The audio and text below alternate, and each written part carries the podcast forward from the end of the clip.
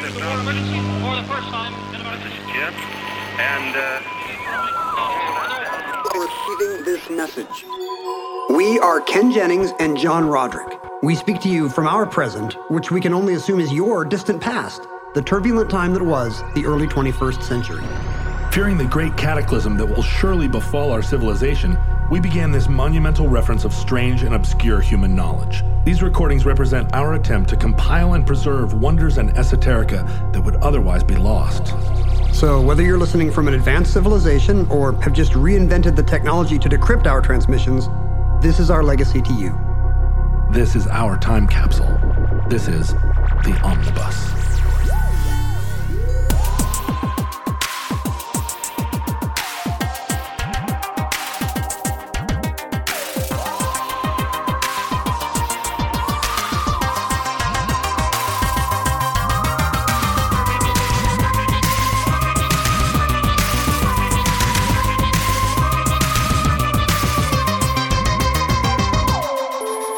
Have accessed entry 736.HE1305, certificate number 32943. Lottery winners. And as you can see, the machine has been loaded with balls numbered from 1 to 49. Let's now load up the drum. Tonight, the Lotto jackpot is estimated at $2 million. Fanny, if you push the button, please. Wait for the first ball to drop, and there it is. The first one down is a 24. And then we have an 8. The third ball. In the red column, it's a 48. The fourth one down is a 37. Again tonight, the estimated jackpot prize pool is $2 million. We have a 6 for you. The final one down, the sixth number is a 45. And as per every draw, the final one down is the bonus number. And tonight, the bonus is an 11. I don't know if I've ever asked you this, John. Are you now, or have you ever been a player of a lottery, state or multi state lottery like game? I never I never did until a couple of years ago. The first time I saw the Powerball or whatever go above 300 million dollars. So let me get this straight. You had a number in mind. I'm not going to play this thing for 299 million. That'd be ridiculous. It's not worth my time. But hey, I could use 300 million dollars. 300 million dollars. I was I was driving by on the way here today. There's Washington State Lottery has billboards up where they show what the Mega Millions and the Powerball jackpots Right. are, and it's it's those calculator like numbers that they can change. I don't know if it's remotely or if a guy has to come with a little squeegee and move the bars around. It's probably remote. I think it's remote, yeah. And I was thinking the same thing. Like they keep us up to date. Like they know there are people who are like, hmm, whew, Powerball's getting close to 90 million. Hmm, that's kind of my line. but yours was 300. 300 million. It just it shocked me when I saw the number. You know all that lottery stuff and gambling stuff. I I have a filter on my eyeballs. I just don't I don't read it. I don't pick it up. But 300 million. I, I passed one of those billboards and I as I was driving along I was like 300 million dollars. Like that's more than Mick Jagger is worth. Right? I mean That's your cutoff. there are super duper famous people who have contributed enormously to the world who aren't worth $300 million. And you could beat them. And I could beat them. I Like could, right now, Mick Jagger thinks he's better than you, but not for long. we could be at the same hotel in Saint Tropez and I could, you know, walk up to the desk while he's standing there and be like, uh, can I get an upgrade? You know, I, I could just, I could buy him out, right? And he's doing that thing with his hands. He's like, "Excuse me, excuse me, I was here first. Anyway, so I did. I went and bought a lottery ticket, and then uh, then it became a game. Anytime the lottery went over three hundred million, I would go buy a ticket. And how many times have you won three hundred million dollars? So far, zero times, but it got in my head. My dad played those kinds of. Things. He bought lottery tickets, and I and I re- I remember becoming aware that he had a he had a fantasy tangent in his imagination that he was going to win and then he was going to do all these things. Would he talk about it? Would he No. be like, "What we what would we do, guys?" It wasn't a fun sitting No, in the it- car kind of a.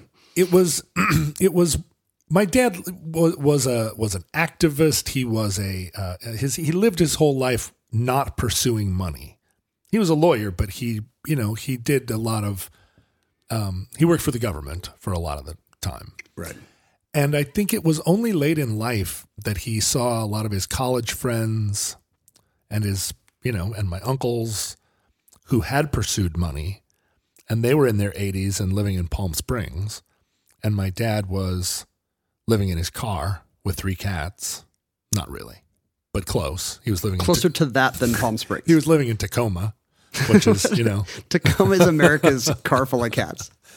and I think he, I think it finally, you know, when you're when you are somebody with a lot of um,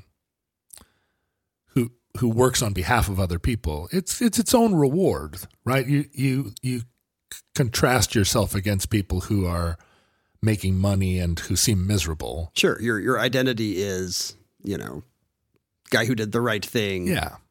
But when you're 82 and your friends are rich and you're living on a government pension, I think you do have a little bit of a, a lot of us, myself included, I think, imagine that there's some karmic Yeah. payoff. It'll turn around. Yeah. Maybe at 83. At the end, somebody walks up to you and hands you uh, like a bag of gold and That- that- says, "Thank that- you for your service." That does happen, but it's like the St. Peter or the angel Gabriel or something. Right. It You does not have- happen in this life. In this life, the only way it happens is if is if Ed McMahon comes and knocks on your door. he's our he's our angel Gabriel. And so he started to buy lottery tickets. I think just imagining that, oh, maybe maybe this is maybe this is how it works. Maybe if God wants me to to um, sit by the pool in my in my uh, dotage, then um, I should buy lottery tickets. Well, it didn't. It didn't work out that way. That's kind of the central question of this entry in a lot of ways is did, did he think did he really think he would win? Was it a fun fantasy or did he real and obviously there's a lot of gray area there. And you can say that it's a fun fantasy even if some part of your head is thinking this is going to be the one. The scratcher is the one. I mean, once you realize that somebody wins, Why not me? uh, why not me? And then you think of how transformative that money would be. Oh, ha- having bought my first lottery ticket, every time I drive past one of those signs now, if I'm if my mind isn't occupied, I'll see the number and I'll go, "What would I do with 300?" And I just drift off, you Your, know. your filter is used to have a filter where you didn't see this stuff. Yeah. Because it was, and I kind of have that too. And I think it's maybe a little bit classist. It's like, that's the other America that does that. Here in my temple of Protestant virtue, we pretend that cigarettes and uh, scratchers don't exist. Well, and we know, having read many times, that uh, that lotteries are they they they act as a kind of regressive tax Right. on uh, the lower middle class because state it's very easy for states to put them up and use the winnings to fund the schools or however it is. You know, states have to work around restrictions on how they raise money. Um, but of course, the overwhelming majority of people that buy lottery tickets are not the not the billionaires. Mick Jagger's not buying lottery tickets, although he would have to if your dad, if you pulled ahead of him. right? Mick Jagger would start just buying scratchers. The thing is, Mick Jagger is currently not aware that I exist. All, all, all, You don't know that. All that I care about is that. Oh, that's true. He could he could have stumbled up, up, upon me or us at some point. What if he was just looking at MySpace and he, uh, at some point, 10 years ago, and he saw one of your songs? Do, do you want to do you want to hear a funny story? Yes. Always. I heard I got a I got an email from the daughter of Ivan Stang, head priest of uh, the Church of the Subgenius. As a result of uh, adding the Church of the Subgenius to the omnibus? Yes. And um, she indicated in her letter that uh, he was a fan of uh, of Of the my Long o- Winters. of my other podcast, Roderick on the Line, He's a listener. and as a result of that, had discovered the Christmas album that I made with Jonathan Coulton, became a fan of the Christmas album, and actually came to see me perform at some point. He's been to one of You had him my in concerts. your in the audience, and you didn't ask. He never- Did anyone out there found the Church of the Subgenius? Woo! and so now I'm in now I'm in touch with his his niece, and she's invited us both to to come come down to the compound they're building in Texas. They're building a compound. Well, I mean, there's like some family land, and they're ready for the end of the world too. Yeah. If you're a church in Texas, even like a fake ironic one, you uh-huh. got to have a compound. Anyway, so it is possible that Mick Jagger is listening, or his, or his niece, maybe. Even, or his niece. even if he's not aware, I, I, I thought it was his niece, but it's actually his third wife, I think. Uh, even if he's not aware of us, he's in, he's aware in general of other less successful people who might win the lottery and get ahead of him. You know, you have to wonder about that. Maybe he's not. I mean, I, so I want to talk about how Amer- U.S. states embraced the lottery as a funding mechanism. But to start that history, we of course have to go back to sixth century BC Athens. Of course, That's where that's where I like to begin. set the Wayback Machine to You know, we're speaking to people in you know ten thousand AD. They need perspective. So to understand what a lottery is, kind of a, a, a random funding mechanism whereby everyone pays in and a small select group of people win a portion of the earnings and the rest go to something else, possibly something crooked. right. Uh, we need to start in ancient Athens. The Athenians had a lottery, but they did not use it to uh, buy people Learjets Right. and Lambos. What did the Athenians use their lottery to fund? Uh, they used it to choose their elect their elected officials, Oh, like the short story, The Lottery. kind of. except those people are not elected. Except spoilers, to get pelted with rocks. Uh, I hope you went to ninth grade English, or I just ruined that for you. I think I think most futurelings have uh, have read The Lottery or are familiar with it. no, Even no matter what era we're talking even to, 10,000 years you've all now. read To Kill a Mockingbird and The Lottery. Um, no, they uh, they thought the purest form of democracy would not be people chosen by other people; it would just be randos, Oh. randocracy. that feels well. Wait, but the candidates weren't randomly chosen. It had to be a lottery of approved. I think I think people put themselves up, but then there was this mechanism. There was a, uh, and maybe it wasn't. Maybe it was just if you were 18 and a free Athenian, you were in the in the pool, and there would be a little uh, a, a long kind of stone slab with slots in it, I'm picturing the pool right now. and they would. It's not a real pool. You're not a Palm Springs. Oh, too bad. And then they would drop the they would drop um, these little white and black tiles, and they would, depending on what slot they fell into, you were either elected or not. Hmm. So it's plinkoocracy. Mm-hmm. Ancient Rome had lotteries as well, but they were um, they were more like it's the opposite of ours. They were exclusively for the rich. Oh. If you were invited to one of these banquets where everybody's eating peacock tongues stuffed into larger peacock tongues or whatever, um, A pe- peacock guck, ducking, D- tongue ducking. there would essentially be like a a Daddy Warbucks raffle where everybody would get a ticket and One person would get to take the serving girls home. yeah, or the serving silver or something. You know, people would you chip in a little and somebody got a nice prize and it would be something very fancy. You've seen those, right? Where people, rather than try and sell their house, they just uh, they have a lottery to sell their house. So they sell lottery tickets for five dollars each, and the winner like wins the house. And s- some people People have are legitimately doing this to what do you do you do it in a very competitive market or a very s- sucky market or I'm not. I, I. I- I'm not sure, and I think people have probably tried it in both both places. it seems like but it would work in maybe some place where real estate is not hot and people will be like, sure, I'll put in a a dollar to get a I'll free put a hundred house. bucks, yeah, yeah. Because have you heard about that? You know, there's places on Sicily. Sicily kind of invented this thing where for one euro you get a house, but you have to commit to not Oh, selling right. it for a certain amount of time and fixing it up to a certain Baltimore had that. inspection standard. You could buy a you could buy a, a row house or a townhouse in downtown Baltimore for, I think the the price of uh, the price of tearing the plywood off the front door, but you had to commit to restoring it. if you're tired of driving into town for crack, and you, Oh, and you come want to be able to, Let's not besmirch the good reputation of Baltimore, one of America's premier cities. uh, yeah, no, it's uh, it's it's definitely not our, it's not our um, what car full of cats.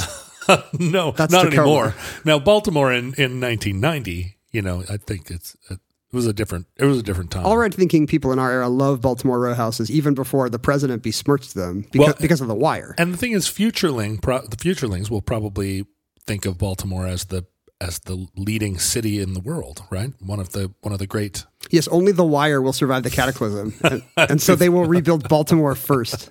Hopefully, not to uh, the way it was before. But you know, this was true in Alaska too. Uh, if you homesteaded land there, you could just go stake off uh, forty acres and call it yours, but you were required then to improve the land and to and to live there. You couldn't just go stake off 40 acres and and fly back to Minneapolis.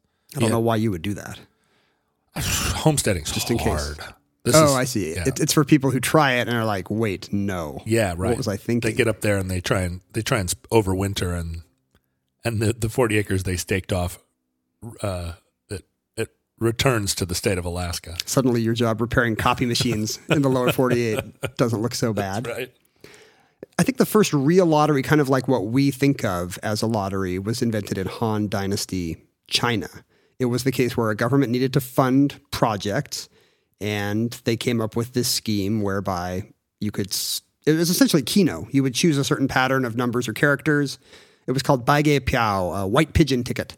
And uh, if your pattern of numbers or characters came up, you were good. And, you know, a third of the proceeds went to provincial military projects, or in some accounts, the Great Wall of China was partially built with lottery funds. No, really? Yeah, they should have one of those little smiley logos on the side. It's like when you watch an Irish movie and it says "paid for by the Irish Lottery" or whatever.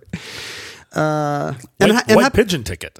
white, pig- white pigeon ticket. White pigeon ticket. I don't think there were any actual pigeons. It's kind of the uh, sure. It's a it's a kanji thing. No way. the metaphorical Asian frame of mind. Right. Something about it was had the essence of a pigeon. And the same thing happened in Renaissance Italy, where um, you know the Rialto Bridge in Venice was built by from lottery funds. It's, Wow. It started out there as I think people placing side bets on elections. Um, like a derivatives market. and the government was like, wait, we should have this action. Why are we letting this dope get rich on voting for the new Doge or whatever it is? right. Maybe the Doge is not elected. I don't know. Don't don't listen to me about Doges. I'm gonna I'm gonna say the Doge is elected. you think the Doge is not a hereditary Doge? The Doge that can be elected is not a hereditary Doge. I think the Doge is a civil office. Right. That seems right. I don't know. I'm dozing off. but the but after the oh, I didn't even see the bell. It was behind my laptop screen. That one pleased me. Surprise bell. After the Rialto Bridge was, uh, you know, after big municipal projects started to happen like this, but this is the first time that religion gets angry. The Pope starts to think that God would not be on board with this kind of gaming. Oh, right. And so, what is it about it that's intrinsically amoral? That's difficult to say. Like I grew up in a uh, with a in a Mormon uh, tradition where there was kind of a folk a folk theology against face cards. Whoa. And Really? yes. So, uh, and to this day, I think you'll see a lot of in kind of the the sh- more sheltered parts of the Mountain West. You'll see LDS families that still will happily play Uno, but would never play Pinochle because that has kings and queens and jacks. Can you take the royal family off and ju- and and make them, you know, dogs, cats, and birds, and Replace them with with Osmonds and other Mormon royalty.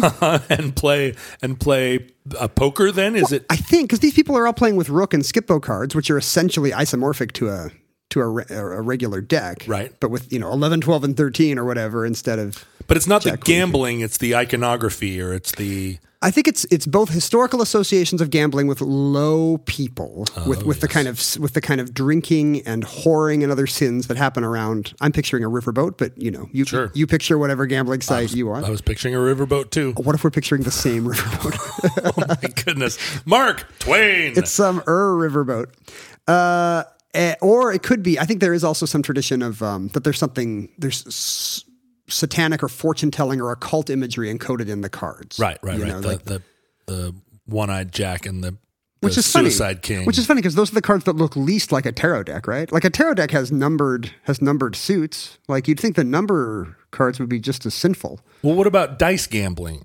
Probably even worse. Yeah, I mean that's a it's it's thought of as a, a even lower sport, but there's no there's no satanic. Although it's numerological, right? I mean, there's It's six. There's if you have three dice, what would you say? you could get six six six triple box cars. Uh, yeah, I don't know. So I think, but I, th- I assume originally the idea is the not incorrect idea that it's a vice because it's addictive. That you know, uh, a, a right thinking person is instead giving their money to the church. and not not because the because the instrument of chance um, itself has a has a a moral or immoral component. It's a difficult case for uh, the Catholic Church to make because there's biblical examples of of uh, God using lottery, or you know, God's servants using lotteries. After Judas hangs himself in the Book of Acts, you know, the disciples are a man down. Right. They need a new twelfth guy. So what do they do? They have a lottery. They they like cast lots. They essentially throw dice to choose the new guy. But we know God does not play at dice. What if he does? What if in this case God is like, uh oh, it's going to come up Anthony, and that guy's. I know that guy's. That guy masturbates. I'm going to make sure it's Matthias. what what if God's been playing at dice this whole time? What if Einstein knew it and lied? It's a cover up. Because Einstein's profiting. Yeah. Einstein's out back with the guys, with the boys, like out back in front of the garage, uh, throwing bones. No, wait, bones are dominoes. Bones are dominoes. No, what's the what do you call it when you throw when you play dice? Uh, you uh, oh wait no you roll the bones. Do you roll the bones? So that is that's a first of all not the best Rush album, but also I think it means rolling dice. Uh, no, the uh, uh, dominoes are called uh, hen's teeth. Yes, of course. You slap course. down the hen's teeth. the teeth. old hen's teeth with Yeah. the boys. That's right. with the fellas. Uh, after, uh, so to continue the history, after um, the Renaissance, you know, Renaissance ideals spread throughout Europe, bringing with them the lottery. Queen Elizabeth I brings the lottery to cash-strapped England for the first time. And in fact, lotteries are used. These are not always state affairs. Like private outfits will start lotteries. The Virginia Company was having a hard time funding Jamestown, so they hold a lottery uh, savvy Londoners do not want to buy in. So the company sends kids out into the countryside to hold instant, you know, they'll go to a marketplace or a place where people have gathered and just do an instant lottery. Who's in? We'll do a drawing right here. So essentially it's you don't have to worry about the Virginia company being corrupt or folding. Right. It's scratchers. Like that's the first scratch off ticket. And they Somebody's had gonna win right there. They had a Cupid doll or something, some some small prize that that was worth more than the ticket. Cash payouts, I think. Oh, it's, cash it's not a carnival game. Like Oh. these guys have well, silver, whatever the currency of the realm is. So, what is the math? Uh, is there a is there a universal lottery math where, um, where the percentage that's kept by the lottery owner, lottery runner, um, is significant enough to justify it, while whilst also having a prize big enough to entice the largest number of possible players? there's a lot of there's a lot of science and study you know on this and and people theorizing about it anciently i mean voltaire i think uh, learned to game the french lottery he realized there were you could buy tickets with these cheap bonds and he he figured out a way to buy the bonds cheap enough that the expected value of the ticket was greater than uh, greater than one like you you would the average ticket buyer would make money on the purchase Huh. so he's like uh, the guy who loads himself up with the pudding cups because he can use the coupon to win the trip to Hawaii cheaper than the pudding Right. cost or Right. whatever. uh, so Voltaire like makes a fortune doing this, and in the in the states, um, sorry, in the colonies before they were United States, um, Benjamin Franklin wrote extensively on lottery science um, because Philadelphia needed defense; it needed cannons and arms and ammunition. And so Benjamin Franklin comes up with a series of lotteries and he, he invents his own kind of lottery. He writes, a lottery in the common form is subject to many inconveniences. If the price of each ticket be high, many who would have been purchasers are discouraged and excluded. That's what you were saying. Yes. If low, the number of tickets must be great. And that occasions the drawing to take up more time, which increases the expense and is an injury to many who neglect other business to attend it. Harumph, harumph. Imagine all the nouns capitalized here. It's, it's, it's very funny. If the capital all of the, the lo- S's are F's. yeah, exactly. if the capital of the lottery is large, 'tis an inconveniency that so much money as is necessary to fill it should be dammed up and restrained from being current in trade. He's thinking about macroeconomic considerations. Right. He's To- also thinking about what the different tiers to put on your Patreon. This is exactly right. He invents Patreon tiers essentially because, you know, he works out a scheme whereby you can spend a lot to make yourself eligible for the bigger prize or a little to make yourself eligible for the smaller prizes so everybody's everybody feels like there's something for them. Right. But also, I think the drawings are somehow linked because the idea that you would have to wait for a bunch of names to be drawn for every prize uh, is what apparently was keeping a lot of people from playing the lotto. Well, it's so expensive. Right. Think of all the inconveniency of, of you're leaving your leather tanning business or your, your cod salting business or whatever. To go stand in the streets of Philadelphia and listen to And them listen to- read off 200 names. And it's often a child, by the way, a blindfolded child.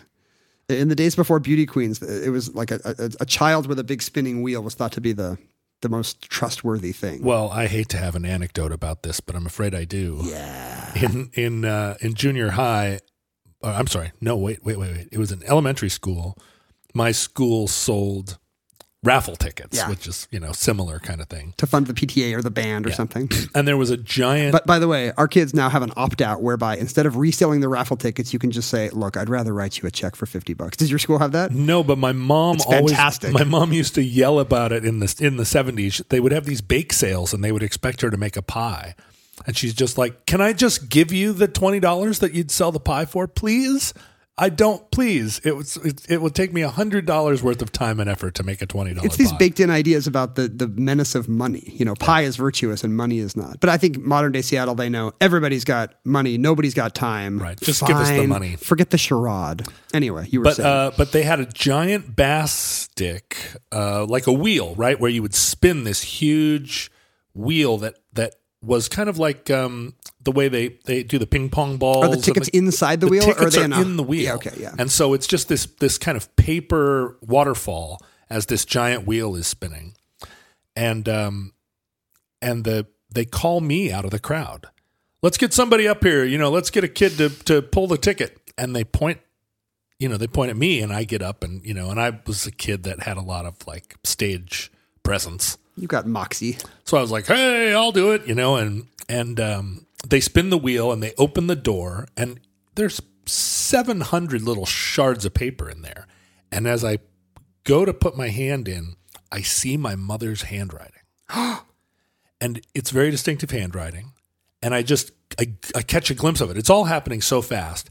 And I touch the piece of paper It's almost instinctive to grab the familiar thing, that, that has my even if you're not trying to rig. and then I and then I continue to push my hand deep into the pile, and you know, and run, wiggle my hand around, make a big show. a show. But I had the piece of paper that I saw in my fingers, I'm Shocked. and I pulled it out, and it was, and the the whole crowd was like. He pulled out his own mother's, you know, like, wow, what No- are the chances? Nobody was suspicious. Not at all. because he really sold it. Because I really sold it.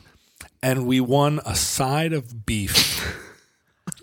and they, This story's pretty Alaska. they gave us, uh, you know, there was like a, I mean, basically like a, like a half of a cow, which we then rented a cold storage place, and we ate hamburger and steaks out of that uh, out of that side of beef for two years. Did you ever? Con- did you tell your mom immediately? Not You- for years. There are a few crimes I committed as a child that I confessed later, but they were all they were all crimes like this. Um, crimes where you confess it and everybody goes, "Well, it tarnishes your reputation a little, but it also it's not." I, I never confess. You know, I never did anything like How, how old were you in the short, in the short pants I was- lottery I was, story? in fifth grade. Oh, see, statute of limitations. Like when a, Yeah. when you when you hear about a kid doing something, doing a little mischievous thing at that age, you're like, oh, that's a different person. But I had a I had a very strong sense of honor even then. did you feel bad about what you knew you had done? Yes, I carried it around as a it was a monkey on my shoulders Or a cow, or a cow, half of a cow. a huge cow, half cow. But like I never would have shoplifted,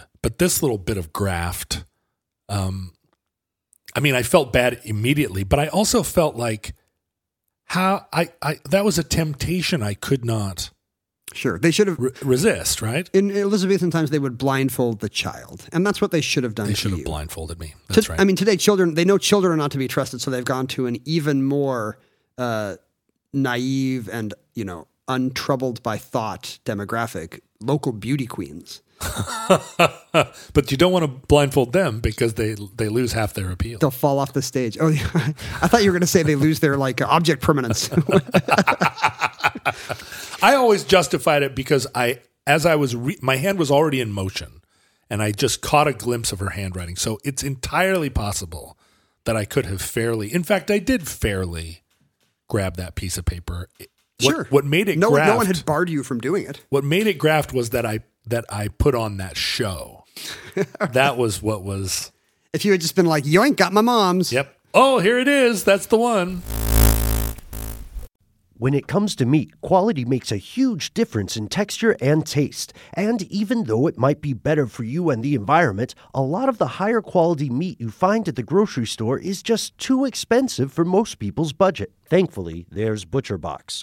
ButcherBox believes everyone deserves access to high quality, humanely sourced meat at an affordable price. That's why each month ButcherBox ships a curated selection of the finest cuts right to your home. Choose from 100% grass fed and finished beef, free range organic chicken, heritage pork, wild caught Alaskan salmon, and sugar and nitrate free bacon. No antibiotics, no added hormones, just meat the way meat should be. And right now, you can get two pounds of ground beef and two packs of bacon absolutely free, plus $20 off your first box when you visit butcherbox.com slash iHeart or use the promo code iHeart at checkout. That's butcherbox.com slash iHeart or use the promo code iHeart at checkout. Um, in colonial times, uh, it was uh, lotteries were so commonplace in America that it wasn't just Ben Franklin running stuff to buy Philadelphia cannons. John Hancock ran one in 1767 that rebuilt Faneuil Hall after a fire. Later became the American cradle of liberty. It's quite possible that without lotteries, you would be living in the westernmost uh, borough of uh, merry old England right now, John. Was um was uh, were there taxes at this time? There were taxes. Are you wondering if the lottery earnings are taxable or No, no. I'm wondering whether uh, these Oh, lottery right. these lotteries were in addition to taxes or Yes. in place of taxes. I think, uh, I mean, I don't know. It, it would depend on the income taxes were not common in every jurisdiction at this time, right? So, you know, tax complaints were a big part of why these Americas rebelled. that's true. Hmm. Um, but I think tariffs were a bigger funding mechanism for a lot of governments. Right. I don't, at least in the 18th and 19th centuries, I think. Because that tea tax is just a tariff. Right. And the tea tax was bogus anyway. It was just a matter of principle. Yeah. They were still paying less than anybody. They were paying less than the British people. Um, George Washington ran a ton of lotteries, including one called the Mountain Road Lottery in 1768 to build uh, the first highway across the Allegheny Mountains. Oh, I think it was like when there was suddenly a new project, which was common in a new country, there wasn't already a funding mechanism. So you had to come up with something, you know, the whatever taxes and tariffs existed were going to pay existing stuff. If you also wanted the road across the Alleghenies, you're going to have to have a scheme. new money. Yeah. Was uh were they all public works lotteries or were No. some of them for private benefit? Some of them private benefit. Uh, f- I think five Ivy League schools were built with lotteries. And those were not. I Which mean, five? Let's call them out. Let's name them now. Uh, Harvard, the predecessors of Columbia and UPenn. Shame. And I can't remember the other two, Yale and Shame. uh, luckily Dartmouth. these institutions will have no power in the future. Princeton. So Shame. I can't remember what the third uh, the third one is. Let's say Dartmouth. Yeah, They're kind of douches. they are. what are Uh, they doing up there anyway? Why is there a how is there an Ivy League at a university in New Hampshire? Like you'd think there wouldn't even be buildings. There's there's nothing around it. There's nothing to justify it being there. It, it explains all the togas. Anyway, there's still 25 tickets from the, George Washington personally signed every ticket in this lottery. You'd go buy a ticket from George Washington, Whoa. and I'm sure a lot of people threw it away, not knowing that. Wait, that's that guy's going to be George Washington. One day, 25 people kept them in, in kitchen junk drawers. And so there are still 25 known tickets, lottery tickets signed by George Washington, which are each, each worth on the order of $25,000. I would pay twenty five thousand dollars to have a lottery ticket signed by George Washington if I won the lottery. Imagine if he showed up instead of Ed McMahon with the giant check. It's, he's just got a giant check and a, and a very high collar Wooden teeth. and a hatchet, yeah, wooden teeth. And through wooden, his mush mouth wooden teeth voice, voice he's like, Congratulations. The tide kind of turned, though, in uh, the 19th century. Um, France abolished its lottery in 1836 under the kind of enlightened Enlightenment argument that it was exploiting the poor. Right. As you mentioned, it's a regressive tax, and we'll, we'll talk about that. In the U.S., it was largely uh, a religious movement. You know that the law, the gaming is unholy. Um, and also, people had bad experiences. In the 1820s, the government ran a national lottery in hopes of getting some funds to build and beautify the District of Columbia. And it actually went to the Supreme Court because Virginia got pissed that the federal government is stepping on their turf, and now people, you know, have a choice of, of Powerball or Mega Millions. And the Panic of 1837 kind of killed lotteries for good. There were lots of corrupt state level lotteries, people absconding with money. Um, it, they were very unpopular. By the Civil War, lotteries are banned everywhere in the U.S. except for Delaware, Missouri, and Kentucky. Really? Yes. because it seems like such a Civil War type of behavior. Right. We're gonna have a, have a raffle to uh, to buy m- rifles for the first Maryland irregulars. When when I was a kid, and I think this was true for you too, there weren't state lotteries, and there weren't lot really lotteries of any kind, and and they, I mean, it was because they were illegal. Yeah. So Congress made it illegal nationally in 1890. And that's why for like 50 years, all you have, or 50 and 60, 70 years, well into the 1960s, you've got um, numbers games run in neighborhoods by, if you've ever seen a Oh, movie, sure. like Bowery Boys type kids or like, you know, world weary, uh, uh, old, you know, gentle old black men or, you know, whoever runs these things in movies. Right. And people would pick their numbers and it would be something in the paper, right? Like Yeah. uh, then you'd, you'd derive a number from the next day's newspaper and that would be the random mechanism that would produce a winner. And people would stick to their numbers for years. Um, that's because there was no state or, or federal mechanism for a lottery. And apparently the appetite will exist even if there's no place to put it. It was all New Hampshire's fault, speaking of Dartmouth. Really? In 1964, you know, New Hampshire's famously an independent state, futurelings. They their license plates say live free or die. As someone who has spent some time in New England, New Hampshire is really an outlier. Are they ornery? They are. They're ornery. Um, Are they ornery cusses? they are ornery cusses. I knew it. Uh, if you look at New Hampshire and Vermont, uh, they look like little bookends, right? They, they, they. You would imagine that they were very similar If you turn. New Hampshire upside down and lean it against itself, it would just be Vermont. it would be Vermont. But New Hampshire and Vermont could not be more different. Uh, Vermont doesn't really have a lot of chain stores or billboard advertising. Vermont I is think I think billboards are illegal in the state of Vermont. It's one of three or four states that banned them. they're very fancy, uppity. Famously, didn't have a. They were the last state that didn't have a Walmart or a McDonald's Yeah. or something. Yeah, yeah, yeah. And you really sense it. And uh, New Hampshire has an anything goes vibe. As soon as you go across the state line, it's just like if you could stick it in the ground and set it on fire, they had done it. If a libertarian turned into twenty thousand square miles of granite, it would be New Hampshire. It'd be New Hampshire. The, the the vibe there is, is it's different from Massachusetts. It's different from Maine. It's really its own unique. It's kind of like the Oklahoma of New England. So they don't like to be told what to do. and in the do not. 60s, facing an education funding shortfall, they decided, hey, uh, we should have a lottery. And they get a ton of, put, I mean, it's very divisive in the state. You know, because I think they have a thing where a certain number of, of counties or townships or whatever have to sign in, have to vote it in. There are a lot of Presbyterians up there. Yes, and a lot of kind of pearl clutching newspaper, small town newspaper editors and old ladies who are sure that this is going to bring the end of the republic. Even Reader's Digest magazine writes: "Is either New Hampshire or Uncle Sam so hard up that this shabby Dodge is the only way out? It will mean moral bankruptcy for New Hampshire." Shabby Dodge. America's conscience. Ouch. Reader's Digest. uh, and of course, a large print edition. and the government's very worried. Uh, Department of Justice says it's going to bring in racketeers and crime, although you'd think it would stop racketeers. I don't know. The problem is you, you're, they're, they're going to, it's not going to be open to people from outside the state. Oh. The FBI says if they're going to stop people crossing the border to buy tickets, which seems very unlikely. I don't know how you would enforce that. But sure enough, J. Edgar Hoover ends up arresting people from Rhode Island, New Jersey, New York that are found in possession of out of state lottery tickets. he could see the hunger in their eyes. As the, the, all you have to do is just post one motorcycle cop at the border. Look for that greedy. I was buying face. fireworks. the FCC's against it. The post office is against it. But the governor of New Hampshire buys the argument that, hey, this is the same as any other sin tax. You know, like Oh. people are going into this with their eyes wide open. We're taxing cigarettes. Why not lottery tickets? Well, well, it's a sin tax where the the tax is the sin. Yes, we have invented a new sin. It would be like, I'm going to invent cigarettes and then start selling them.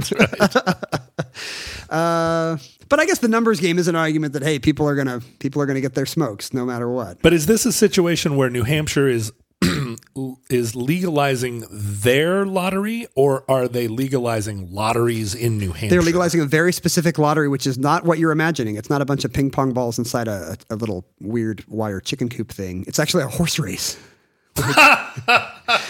the New Hampshire sweeps is. Uh, Now, wait a minute. You know, you, you buy your ticket and leave a signed receipt, and then somehow the signed uh, receipts are, are matched to a horse by a local beauty queen. And if your horse wins, it seems like six extra steps you don't need. Yeah, why not just bet on horses? We we have learned how to run lotteries without a horse running a race. But if your thoroughbred comes in first, I guess, then you can show the thing saying it's. I think it's a very similar mechanism to actually betting on a horse race. Yeah, but I mean, if a million people bet uh, on this lottery, there are only what six horses in a race? Eight? How how's the money getting split up? Uh, that's a great It's question. not like there's going to be one winner. Maybe if your horse comes in, a certain number of small winners of that group win the mega prize. Yeah, maybe there's. I think there's multiple sets. So if your horse comes in, then you're in set number three because um, uh, cereal box one or whatever. Right. I'm naming a horse after the thing right behind your head. uh, my horse is called Kitchen Cupboard. But is it weird it- old lantern? I mean, it might have been like a win play show thing where you could get because I, as a horse race unfolds, I think you could have ultimately like a million combinations of different results if you just It's true. of, you know But I think at some point there is a drawing based on the results of the horse race. So I think if you know if, if Group Three wins, then the Beauty Miss New Hampshire has to pick one of the Group Three tickets the obfuscating nature of this. to make it seem like it's sports, right? Yeah, I don't. I don't. I, I feel like it's It's not a cash grab. There's horses. It's super New Hampshire is what It's just it like yours. It's not a cash grab. There's a half a cow. Uh, anyway, that's what brings it back. Um, other states realize that um, Puerto Rico's already brought it back. New Hampshire's the first U.S. state, but Puerto Rico kind of, by virtue of their Commonwealth status in the 30s, kind of sneaks a lottery under the transom. No, is, over the transom, is this? I think over the bypassing over the transom, in some way. somehow getting around the transom. I, I think two dimensionally, so I don't even know. The but difference. this is before Native American gaming was a thing. yes, that's a fairly recent. Young people might be surprised to hear that Native American gaming as a as a revenue mechanism for tribes is a pretty new, Really new. I remember. I remember when there was a lot of pearl clutching and hand wringing about that. But uh, by the 80s, when I was a kid, like uh, the first multi state jurisdictional lottery comes into being, the tri state megabucks, I Right, think also a- in New England. Uh, but it was like a New Jersey thing, right? yes, New Jersey, I can't remember. New York and Pennsylvania. What are the no idea. tri-state? It's New Jersey, New York, and yes, but this could be some other three states. And you know what? I don't care enough to look it up. Ah, I'm just going to tell the future right now. That Del- knowledge has been lost. Let's say Delaware. We're going to pretend it's Delaware. And uh, and that was kind of the beginning because with these multi-state things, the jackpots can get huge, and people are like you. They have a cutoff where they're not fools. They're not going to throw their money away for a million, but I'll throw my money away for a hundred million, no question. Today in America, up to eighty percent of adults will buy a lottery ticket at some point in their lives. oh, in their, at some point today, in their lives. Some point today, eighty percent of Americans will go to will go to a convenience store. But half half of all Americans have played in the lottery this year, according to a Gallup poll. The average American spends two hundred and seven dollars on lottery tickets A year? a year, and it's higher in it's much higher in jurisdictions that have a big lottery culture. In Massachusetts, apparently. Uh, the average uh, resident spends seven hundred and thirty-five dollars a year on lottery tickets. Whoa! I don't think I spend that much on, uh, you know, food. laundry detergent. Yeah, exactly. Uh, Wow. Wow. I am bl- I'm blown away by that. But here's the thing winners do not prosper. Have you heard these statistics about what winning the lottery does to people? You'd think it would be a dream. They've, Have I ever? you've been thinking about it for years. Suddenly, all your problems in your life that are caused by scarcity of, of funds or, or limitations caused by not being able to afford this or that, immediately gone in either one lump sum or a generous annuity.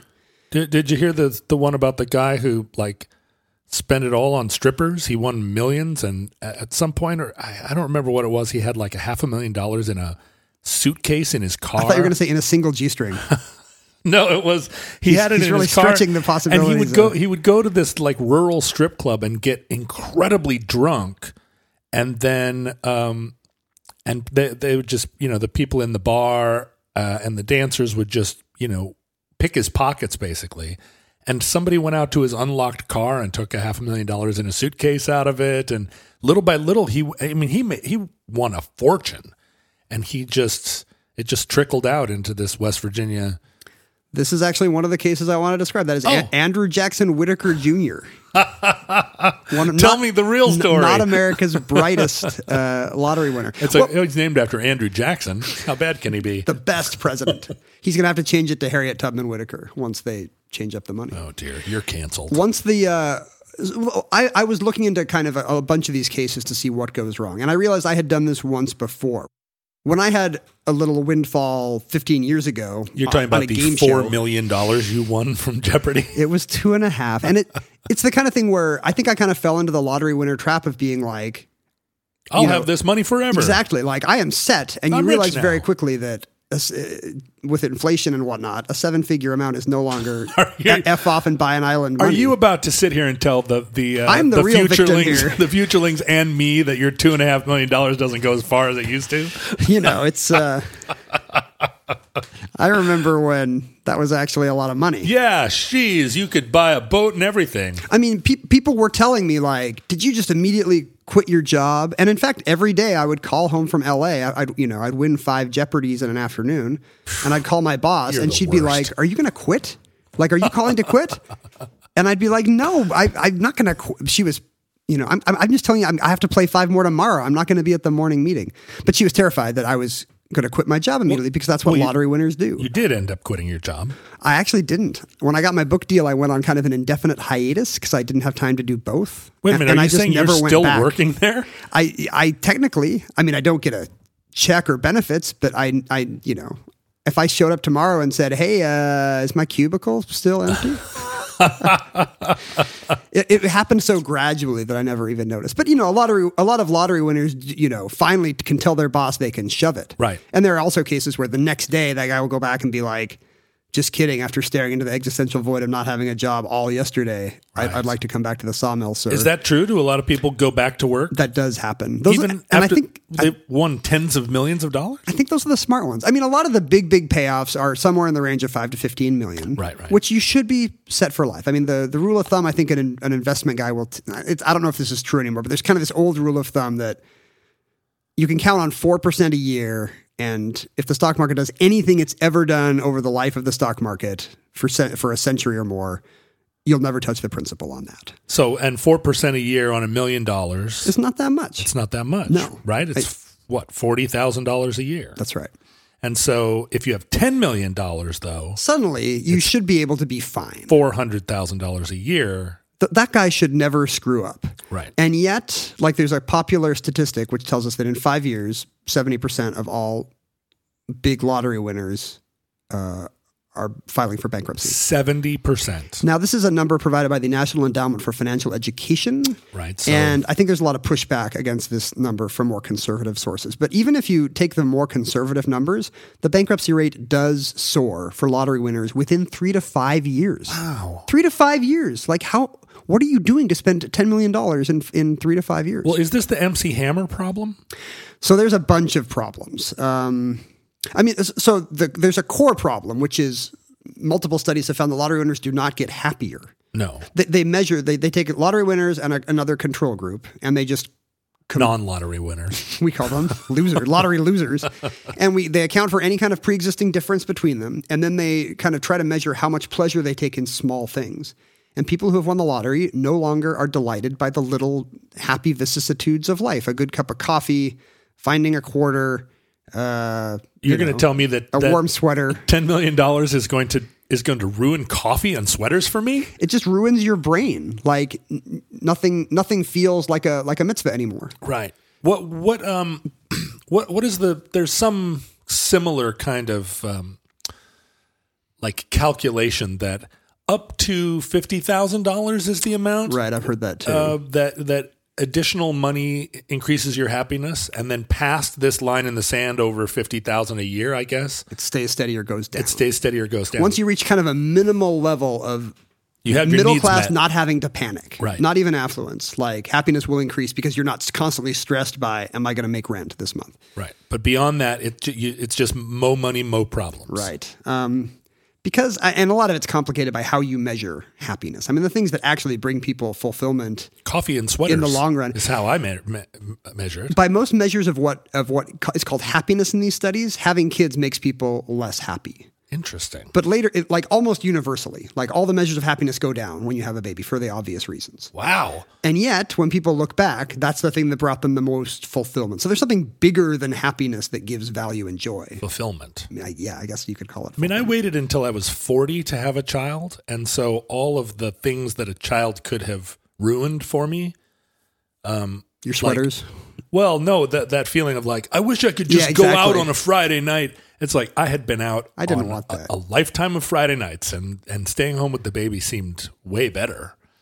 Uh, yeah, I, I, I was kind of in the same situation. If my kids are listening, no regrets, guys. Hey, Dylan. Hey, Caitlin. This show is equally about you both. Hopefully, you're the first generation that lived to be thousands of years old. Actually, I should say, hey, Caitlin. And oh, also Dylan. As an afterthought, What's up?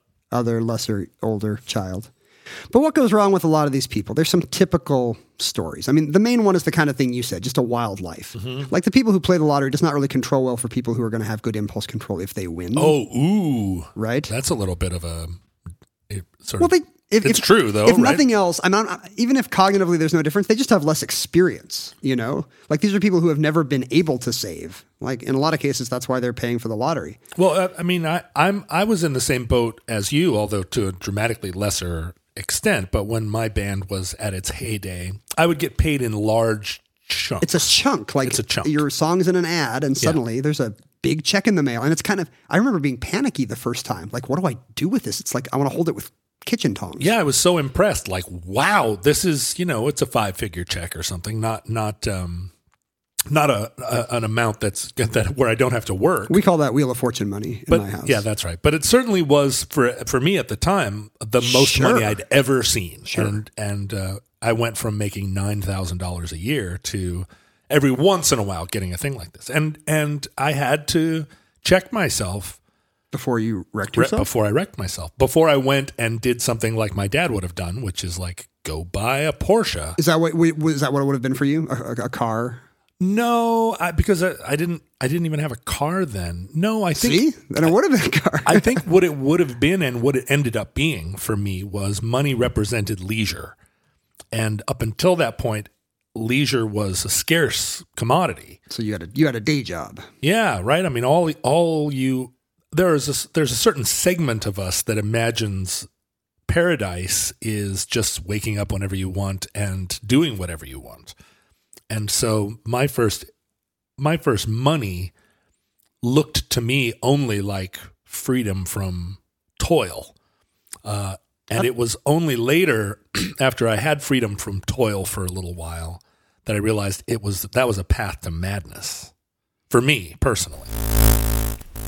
Have you always wanted to learn to play an instrument? Maybe you've even tried at some point, but gave up because you felt lessons were too expensive or that you just didn't have the time. Thankfully, there's Yousician. Yousician is the fun, easy, and affordable way to learn guitar, piano, bass, ukulele, and even singing. Just download the app to your desktop, tablet, or phone and start playing. Yousician gives you 24 7 access to a vast catalog of video lessons from professionally trained educators, as well as thousands of exercises and songs across dozens of music genres, all tailored to your goals. And with Yousician's award winning technology that listens to you play, you'll get real time feedback on timing and accuracy so you can actually see yourself improving as you learn. Start your extended 14 day free trial of Yousician's Premium Plus package at yousician.com slash start. That's unlimited access to thousands of lessons, exercises, and songs on as many instruments as you want for two whole weeks. Just go to yousician.com slash start. That's Y-O-U-S-I-C-I-A-N dot com slash start.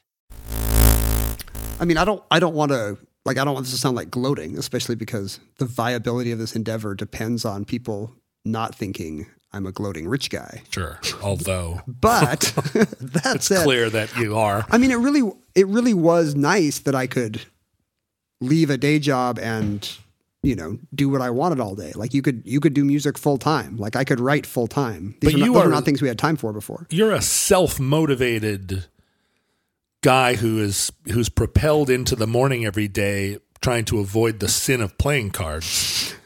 Most, mostly by habit, honestly. Like I try to keep a nine to five habit just because otherwise I know I'll go off the rails. Right. And that's my problem. I don't have any habits uh, except for drugs and sex addiction, which I'm constantly trying to combat. That's about the same thing. but like getting up in the morning and going and sitting in my office and working is was never one of my vices. what if there are, and I'm just spitballing here, a lot of drugs in there? in the office? Yeah. I'll, all I have to do is fi- figure out a way to get in it. it's like a, it's, I've hidden somewhere in this old desk. it's like an escape room, but opposite. If you, who can find the secret of the Confederate cocaine? Um, no, so a lot of these people do lose their money in exactly this kind of wild living, r- riotous living. Um, Right. A guy named Michael Carroll, for example, in the UK, he won $15 million in two thousand. Dollars or pounds? I've already converted to dollars for a an American guaranteed American future. Thank you, There's no way the British Empire is gonna like we're like in, in, there's no way Britain's gonna exist in six months, much less six thousand years. Can you convert that into New Zealand dollars? I'm gonna convert this into post Brexit dollars. It's like Zimbabwean billions. Uh, and so this guy just he's a garbage man. He spends it all on five years. I don't want to impugn waste professionals. They're great. It's true. But this guy spends his 15 million on five years of crack and Wow. sports cars and prostitutes My dad's in waste management. and loses it all. His right now? No. Well, now my dad is dead. Well, he's kind of in waste management. Sorry, disrespectful. Ouch. Uh, He's actually sitting on the mantle right there. If you really want to know. That's true. He's not. He's not in a landfill. No. Um. So in five, was your dad mobbed up? Is that why he was in waste management? Yeah, that That's was a what that usually Sopranos joke because I, you know, I, I can't ever walk away fully from the life. Uh, and so in five years, he's back at the at his city dump asking for his old job back. Wow. fifteen million dollars. Oh, ouch! And then there's more general, just not being good at ha- having What was the story of the sum of stripper stripper guy? This is the guy. So West Virginia's Andrew Jackson Whittaker won 114 million dollars in Powerball. 114 million. And in West Virginia, that's like having a billion dollars in Seattle. I mean, it's yeah, it's right. but It's the GNP of West Virginia. in four years he loses it all. Four years, and some some of it is like uh, like you said, five hundred and forty five thousand dollars stolen from his car because he left it sitting in his car. In I actually had that number pretty close. I'm amazed. You were exactly right. You were weirdly uh, up to speed on Andrew Jackson Whittaker. well, it, it was just such a it was such an astonishing story. The next year, he lost two hundred thousand dollars the same way. This is a guy who did not learn. Hey, don't keep big six figure amounts of cash in your car. Somebody knows it's there. So he- multiple times he loses hundreds of thousands of dollars. What a Darwin Award winner! And what's he doing now? Well, the problem is a lot of these people end up like dying, right? I, I should say we should have a little content warning here that some of these stories are going to be a little bit grim. So John and I have had fun up until now, but some of these stories do turn dark. In the case of Jack Whittaker, his troubles are ongoing. He's still reporting thefts. He's bouncing millions of dollars worth of checks in Atlantic City. Uh, his house has been lit on fire. Oh Um, boy, the, you know it's a great film. Like I can't wait to see the the, the movie starring I don't uh, see- James Franco. I mean, you can see what the what the troubled second act is going to be. I don't really know how they pull it out. Um, but you know, these people just have no experience with money. They some are too generous and they give it all away to well, you know, to suddenly buddy buddy friends. That's the MC Hammer problem, right? He he made a fortune and he hired thirty guys from his neighborhood to be, like, you know, gave them like made up jobs like car polisher or whatnot. and it gets dark because a lot of these f- friends and ha- uh, family members and hangers on they give the money to, like they all end up ODing. Um, Whittaker has had Whittaker has had a, a daughter found dead in Daniels, West Virginia, in her early 40s with no explanation. So opioid epidemic, baby. Um, and uh, you know th- these are you know the money is not going to the smartest stuff. Um, a lot of times it's bad investments. Let's meet Gerald Muswagon, 1998, wins $10 million in Canada. He's, you know, maybe, I'm assuming he's a right thinking, he's Canadian, so I Sure. assume he's got something on the ball. Sure. And yet he pours all his money into a logging business and it fails. He has to take jobs lifting heavy stuff on a friend's farm. And he ends up in 2004 hanging himself in his parents' garage. This is a guy that had $10 million and everything was going his way. Ugh. And within six years, and it makes sense. You know, I think a lot of the feelings of depression that we, you know, everybody, or anxiety that everybody grapples with move into feelings of failure and inadequacy when you realize, you know, first of all, you had that high. And then also just the self awareness that you should have been set for life and you and nobody else effed it up. Right. That's got to be tough. Uh, many people gamble it away. Lottery players are by definition gamblers, right? Hey That's now. how they got the money. So it's going to keep working, right? In 1985 and 1986, Evelyn Adams won $5.4 million because she won seven figures in the New Jersey lottery twice. twice. but apparently believing remember she's- that lady. Apparently believing she's invulnerable, she lost it all in Atlantic City within a matter of years. Like gambling problem. I have a friend who uh, was in a successful rock band and got a very large advance back in the day when um, major labels gave big advances. And he thought he was smarter than his other bandmates or the rest of us and decided he was going to learn, he was going to teach himself to play the stock market, it, specifically taking short positions. Well, this is the era of these the market. everybody with a PC realizing they can day trade and beat the big guys. That's right. And so he sat at his kitchen table and day traded away a quarter of a million dollars, Man, uh, just taking short positions on like penny stocks. you hate to see it. And the whole time, you know, his little group of friends were like, "Hey, what are you doing? Like, knock it off! Like, go put a down payment on a house." And he's like, "No, no, no! This time, this time, I got it figured out." Ma- There's so many ways to go wrong here. Many of these people get in trouble with tax evasion. They they win tons of money in a high profile way, and like that survivor guy, they just think they can somehow get away with it. I would assume that the tax thing. I mean, so here's a question for you. It's common, commonly understood that if given the option of a of a yearly payout or a lump sum, Mm-hmm. that it makes, even though you lose half your money, if you take the lump sum, that lump sum You should better. still do it, yeah, because of infl- inflation is what throws off the math. I think. And but then the tax it would seem would be taken out before like you're actually responsible for paying your income tax just as if you had made that money in a logging company. Yes. The case of the survivor guy, like the network does not actually ta deduct any taxes. I think uh, in, for Jeopardy, California state tax was deducted from my check.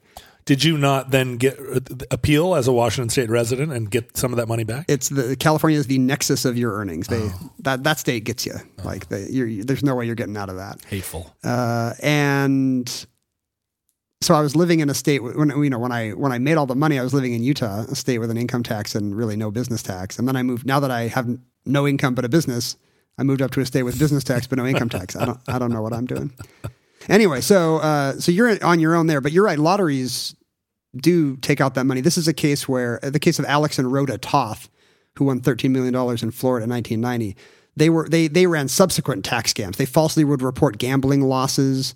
They would file from they would do bankruptcy filings in hopes of avoiding taxes, and they were indicted. By the time they were indicted, they owed Uncle Sam two and a half million dollars. So rather than just take the money and live off of the interest, which would have been about Do the math. four hundred thousand dollars a year uh, over, yeah, over that, they 500 520,000 a year. they decided they were gonna like spend all their time and effort trying to trying to screw the Fed. I just don't get it. Like the peace of mind of just knowing I have a half million dollar faucet every year. Yeah. Which I don't, but that, w- that would be so great. if it just dribbles out money and then you can go about you can get as many banh mi sandwiches as you want every morning you could wake up and say i'm going to stay i'm going to spend the night in a hotel Imagine a faucet that just pours out banh mi sandwiches and hotel bathrobes. And that's what you got. coffee and sweaters A lot of times families get really pr- destroyed on, in awful personal ways. Uh, take the case of Bud Post, who won $16.2 million in Pennsylvania in 1988. 16.2 million, and yet within one year he was a million dollars in debt. Think of the think of the it's just hard to imagine. How do you find that kind of time to make that many six figure choices, bad choices every day? $17 million. What is 17 million? He's losing over a million dollars a month. So he's losing what is that a day? That's that's what is 17 million divided by 30,000 a day. 365 let uh, do the math real fast here that's forty five thousand dollars a day you have to blow through. $45000 a day if okay let's let me let me put this to you if How many banh mi? if you and i had $45000 right now It's a it's a Brewster's Millions Uh, Richard that's Pryor right. scenario. And we had to go spend it today. What would you do? I mean, I guess IKEA, hundred percent IKEA. IKEA. no, I mean, I guess you could just go buy a Yeah, Tesla. It's a car, yeah, exactly. But how many Teslas can you buy? Tesla. How many Tesla can you? I mean, he, he's making big. He must be making big seven figure purchases and screwing them up monthly. Screwing them up. Yeah, re- real estate or I don't know what he's doing. But in this case, his own brother his problems did not end there. His own brother hired a hitman to kill him, hoping that he would inherit the money. Wow. So, uh, you know, this guy almost died. And here's somebody who did die. Ontario's E.B. Ronicoli won $5 million in the Canadian lottery. Her uh, OBGYN husband found out that she had funneled $2 million of it to the father of her secret child. And he poisoned her to death with painkillers. Wait, she ha- it's it's fairly commonplace for a man to have a secret child. Canada's very modern, John. How does a woman have a secret child? you mean that nine month vacation you took to uh, Great Slave Lake? Apparently, the father was raising the secret child, and that is just So he killed crazy. her. He killed her with with uh, gynecological uh, painkillers. Now, as somebody who's who's run this lottery question in his head, how do you not lose the money? How do you Mm-hmm. not fail? How do you not become a a, a mess? Maybe there are people like us thinking this way, and then there are other people just thinking, "Where would I? Where can't- would I go?" Can't wait to be a mess. Yeah, well, no, they're just they're just listing the the things they would do, and we're listing the things we would not do. Right. I mean, my whole lottery fantasy is based on the the 25 things that I wouldn't do or Right. would need to secure. But one of those things is I have a kind of list of 20 people that I feel like if I won my 300 million, I have a list of 20 people that I feel like should benefit from that. In in varying increments, right? Family members, but also old friends, people that People have helped you coming up. helped me coming up. People have supported me throughout the years. I feel like there should be a, a windfall for those people as well because it's a random, you know, lottery. It's not like You're so generous. I never did anything. Well, no, this this feels like a like a component of of of a, a winning like this. most people I think would feel like, of course, I merited. There are plenty of cases of people, you know, taking the collaboratively bought ticket from their office, not telling anybody they won, and going on sick leave with an injured foot. Oh my god, And what they're really doing is tr- spending all the money before evil! everybody at the office finds out about the ticket they should have had a fifth of. But when I think of a 300 million, there are definitely, I would take half and immediately put it away. And then the remaining half, I would, you know, I have, I have a couple of charities that I would fund, but also like a, like one sort of self flattering charity that I imagine setting up, um, where I feel like I, John Roderick's Little right. Achiever Foundation. that's right, something that, something where I feel like I've got a solution to a problem and I would just have a, I would have a charity just to solve this Do you have the problem. problem picked out? I do. Are you? Uh, but I'm not going to reveal it. And then you know, of course, my sister would get a million dollars, my mother would get a million dollars, just like just like run around money. you're Elvis. But then there's all these all these people. I feel like two hundred and fifty thousand dollars would make a real difference in somebody's life, and every million dollars represents four people that I could give not a life changing, but you know, like if you got two hundred fifty thousand dollars today, wouldn't that help you? It would help. sure. It would help me. You got to have tiers. You don't want all your friends competing. What you got? 180? I got 175. Yeah, they've got to be tiers, and you and people who are at the 250 level would recognize, like, all right, are you at the two? Yeah, you are. You did you did more for him than it's true. It's true. No, you're right. You're right. Um, I don't think you need to count on this happening. The odds of winning the lottery, a mega amount like that, are similar to dying by lightning strike or falling coconut. Although, do you remember in 2017 when the Powerball had had so many non-winners that suddenly it was like a 700 million dollar jackpot, and the expected value of it? And it's hard to predict because you don't know how many will sell.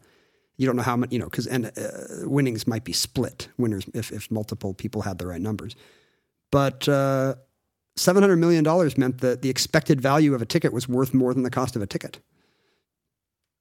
really. Yeah, like the, the jackpot was so huge that the average person was probably going to make money Wow. because there have been so many, there have been years of people putting their money into non winning Powerballs. right. E- even then, I didn't buy one, but Have, do you not buy them? I have never in my life bought a lottery ticket. Is it because of the? Is it because of its sinful rel- nature, religious rectitude? or you I don't just think so. Just so It dubious. seems like yeah. I think it's more like I'm the smart guy who who doesn't waste his time with this Is kind it of a mathematically dubious thing, though? There's some level of that because when you say I don't see the ads, I immediately thought yeah, exactly. Right. I see those little signs at a 7-Eleven, and I'm like, Psh, lucky yeah, right. there, but for the grace of God, I'm not one of those people.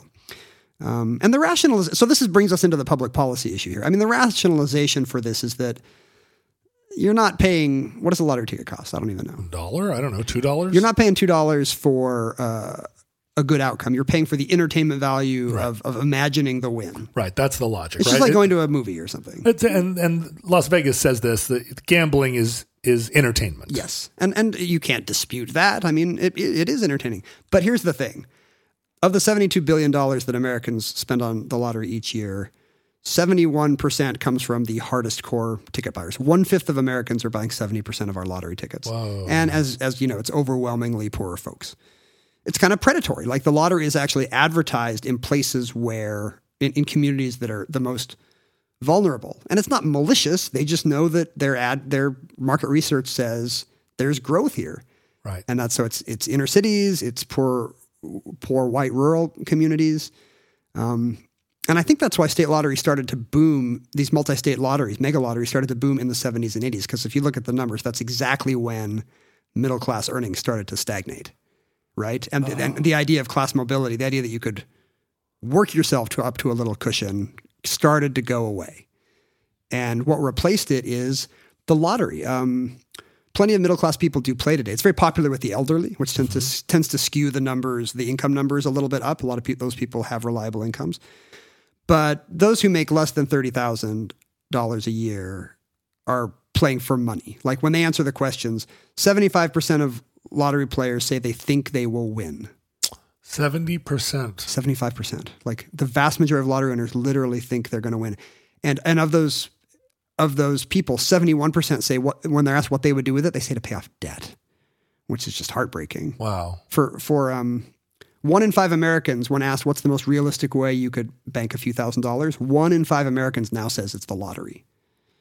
Wow. So because they just don't see another path to Right. getting up over the the transom. And maybe not irrationally, you know? Like there's there's less They're in a debt cycle and- bootstrapping in America than ever before. Where are they going to get a windfall? They're they're they're probably not going to retire with a pension. They don't have any opportunity to to pay off their debt, let alone sock a little away. So there's commercials with, you know, beach condos and stuff, but really these are just people thinking like maybe this is how I get out of the of the you know, the check cashing place every payday cycle. And to me that's a pretty strong argument that as a regressive tax, it's really not worth it, you know. Well, it's a strong argument for a different system, like a different economic system. Right? Yeah, it's, it's not like there's no way we could be getting, you know, uh, most most states like it's not a huge. I think like it's like maybe somewhere on the order of like eight percent of of pros of revenue for states or something. Like it, it's But it's discretionary revenue. That's what's important about lotteries. Like the state of Washington, right? Yeah, the state of Washington, uh, the legislature has put incredible restrictions. You said earlier that there isn't um, an income tax here.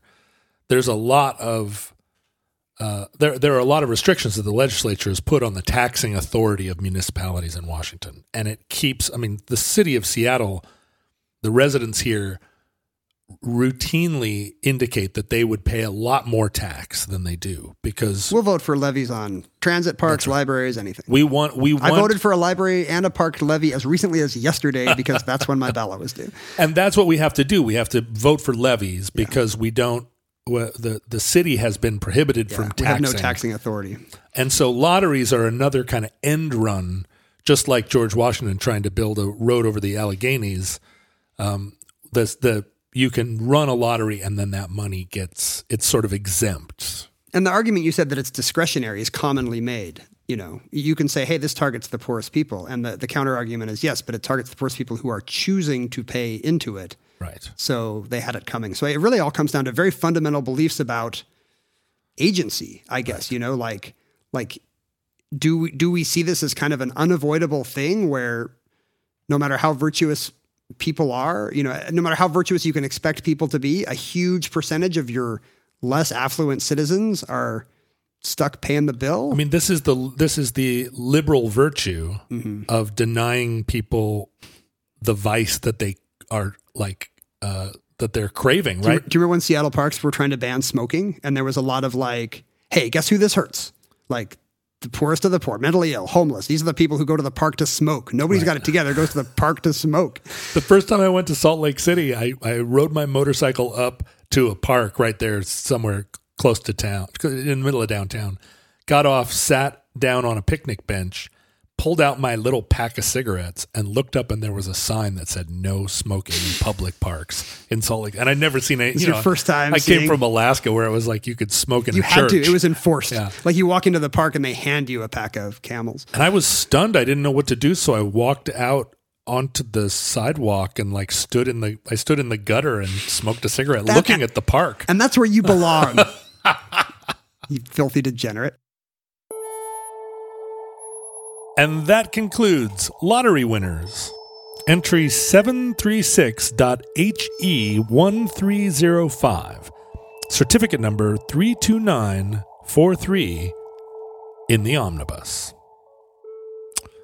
Futurelings, in the unlikely event that social media still exists in your era, Facebook, Twitter, and Instagram are archived at Omnibus Project.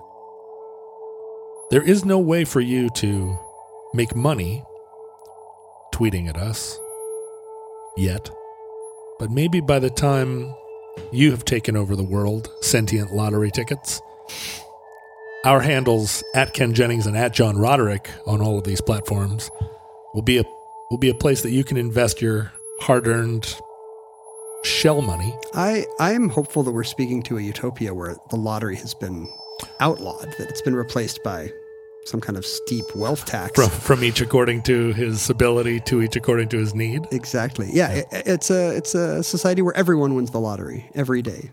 It's Yeah. a it's a you know snowflakeocracy. Uh, you can go to my Instagram account and see how I am squandering my ill-gotten gains at John Roderick on Instagram. Uh, you can email us, and um, I should say, now that Omnibus is an independent concern, even though we've spent the last hour talking about how rich Ken is, for No, we're talking. We talked about how I'm I'm barely scraping by upper middle class life. this uh, this po- I am not rich, and this podcast is now uh, is now funded by you, the listener, at our Patreon, which is patreon.com slash omnibus project. Uh, one of the potential Patreon tiers we're considering is that we will read our viewer mail online, available to Patreon A subscribers. special uh, kind of uh, appendix or uh, uh, uh, addendum to the omnibus. Yeah. Um, so email us in advance of this at the omnibus project at gmail.com and maybe your letter, your hilarious letter, written in the style of someone way in the future or way in the past, will be read aloud by us and commented upon. Uh, you can do that, do even one better than that, and send us physical media of some kind, including your granddad's clothes, size extra large. We've already been roasting those on the show, but soon we can paywall that off. Yeah, we'll double roast them. Uh, at P.O. Box 55744, Shoreline, Washington 98155. And if you're looking for a community of like minded souls, Who who who among us is not, John? uh, well, you're you're absolutely right, and it may be that future that that our future listeners are part of a sort of a collective organism where they feel intimately connected to the others around them because they're they have like neuronal, um, like synaptic connections to their fellows. If, are you saying if you're in a hive, you would not need Facebook? Or if you're an aspen, if you're a, if you're a globe spanning aspen, An aspen hive. Um, even then, I think an Aspen Hive would enjoy the Omnibus Futurelings page on Facebook. That's the beauty of Facebook, because it works for everyone. Like everyone loves it. Everyone loves it. There are no problems, no issues with Facebook. Whether Bumblebee or Aspen, all hive minds will love Facebook. but now let me also pitch to you this there is a community of people who want like minded fellowship but don't want to be on Facebook. And they are on the infinitely more uh, convivial and preferable platform of Reddit, a place that I do not recommend anyone ever go. But if you are going to Reddit, there are two Reddit pages devoted to Omnibus. Wait, there are? the Omnibus Project, uh, which is I think Omnibus underscore podcast, maybe, and then the other one is um, Futurelings They, they must not be very on. Reddit. This Well- is the first time hearing of them. Yeah, well, they they made themselves. Uh, they made me aware of them They exposed themselves to you. by writing me and saying, Plug our Reddit well, they said something in Redditese like beep boop boop boop, beep beep boop, meme meme meme, lol, ruffle.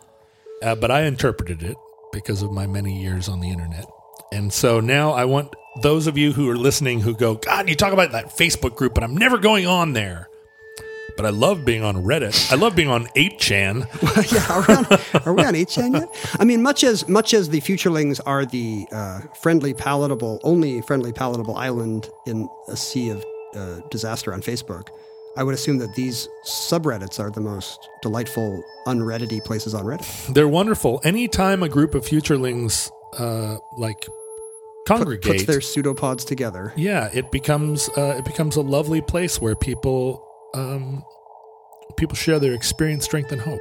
It's, I have to say, it's been deeply flattering and validating to me as a person that people as n- nice and normal and generous and friendly as these listeners uh, pay attention to our show. And lately, uh, have even been supporting it financially. This is the first show we've recorded after our Independence Day. As That's right. were, We we went independent yesterday morning in our time. in our time, uh, or we we revealed our independence to the world, and it's been a, a, there's been such a gracious outpouring of affection. I feel like George Bailey, yeah, Hee Haw, and uh, and Merry Independence Day. yeah. Uh, we're, we're we're extremely grateful. Listeners, from our vantage point here in your distant past, we have no idea how long our civilization will survive. Hopefully, at least a month, because the Patreon contributions are monthly. We hope and pray that the world burning catastrophe that we fear may never come. But if the worst comes soon, this recording, like all our recordings, could be our final word or set of words to you. But if Providence allows, if God withholds his hand from his lottery caused wrath, we hope to be back with you soon for another entry in the omnibus.